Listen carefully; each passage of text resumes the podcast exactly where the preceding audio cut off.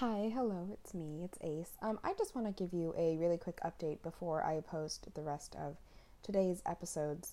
Um, today, the Supreme Court of the United States um, uh, basically ruled that it was all right for the Trump administration to end the 2020 census today.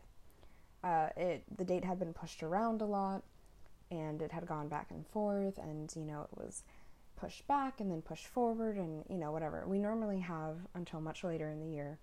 At this point uh, at this point basically um, non undocumented communities and uh, person of color communities are extremely undercounted. Uh, today is now officially the last day to fill out your census. And i am urging you and urging you to tell all of your family and friends that you need to do this census. Uh, the census basically allots, um, so based on population growth numbers, it allots uh, congressional members. So, not the Senate, because the Senate is the same to senators from every state, but it allots House of Representatives members. So, in California, we have five, 55 congressional members, two senators, and 53 uh, House of Representative members based on our drawn districts.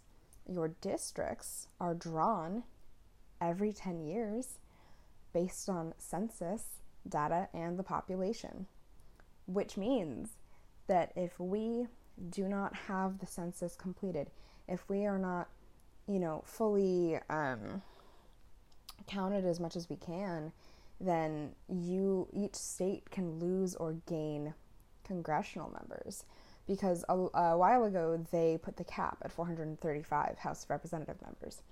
So we don't get any more. So population and population growth will determine how many we get.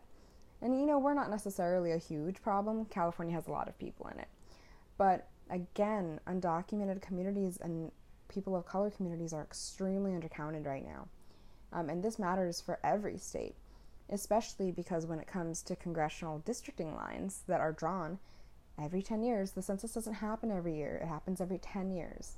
Um, there's a lot of gerrymandering. And gerrymandering is basically um, drawing a district to the benefit of one party or another, although it's typically conservative benefit. Um, this is an extremely, extremely serious situation and it is almost, if not on par with the seriousness of uh, the Supreme Court appointment. So please, please, please, please fill out your census. You can do it online. Um, you it's pretty much all you can do at this point. Um, you can do it online. It's super easy. Uh, go to census. Just like look up the 2020 census. Please, please, please, please, please go fill out your census and have your family and friends do it. This is extremely serious, um, and you need to take this very seriously. Cool. Uh, so go fill out your census, and uh, you'll get another couple episodes in just a couple hours. 19 days to election. Let's go.